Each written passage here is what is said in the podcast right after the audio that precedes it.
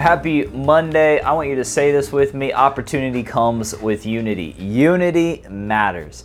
In 1975, the heart of the big red machine, the Cincinnati Reds, went on to win the MLB World Series. They were they had a phenomenal team with talent.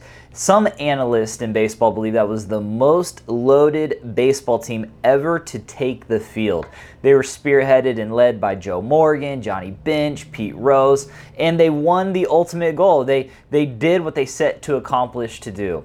Now, here's the thing. Uh, in in 2015, 2016, there's another great team. They were known as the Golden State Warriors. They had Steph Curry, Klay Thompson, Draymond Green, Kevin Durant.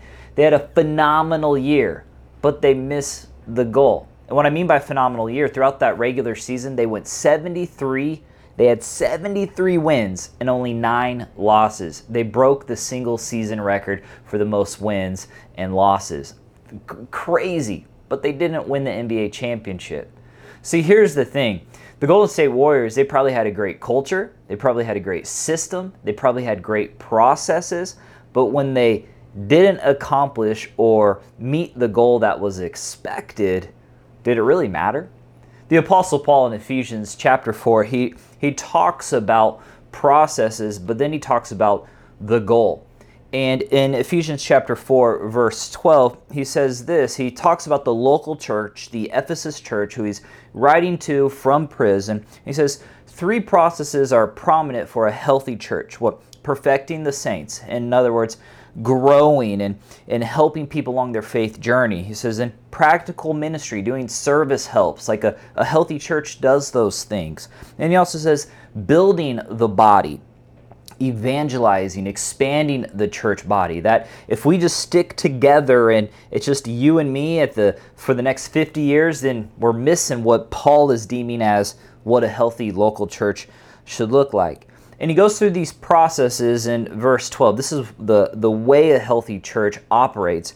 But then he goes back in, in verse 13, he continues on. He says, The ultimate goal is for the unity of the church. Unity within the body. And that's what he taught that's what he touches on in Ephesians chapter 4 verse 13.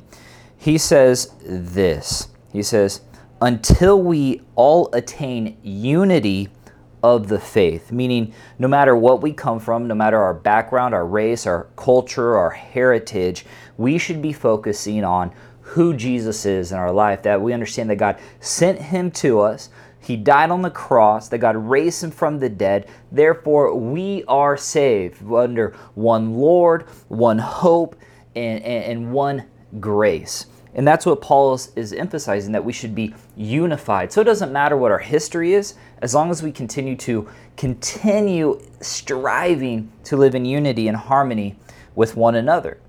And then he continues to go on. He says, until we attain in unity of faith, and then he says, in knowledge of the Son of God, that we should be unified in pursuing an intimate relationship with Jesus and then into mature manhood to measure the stature of the fullness of Christ, that we should live unified, striving to reach and grow in our relationship.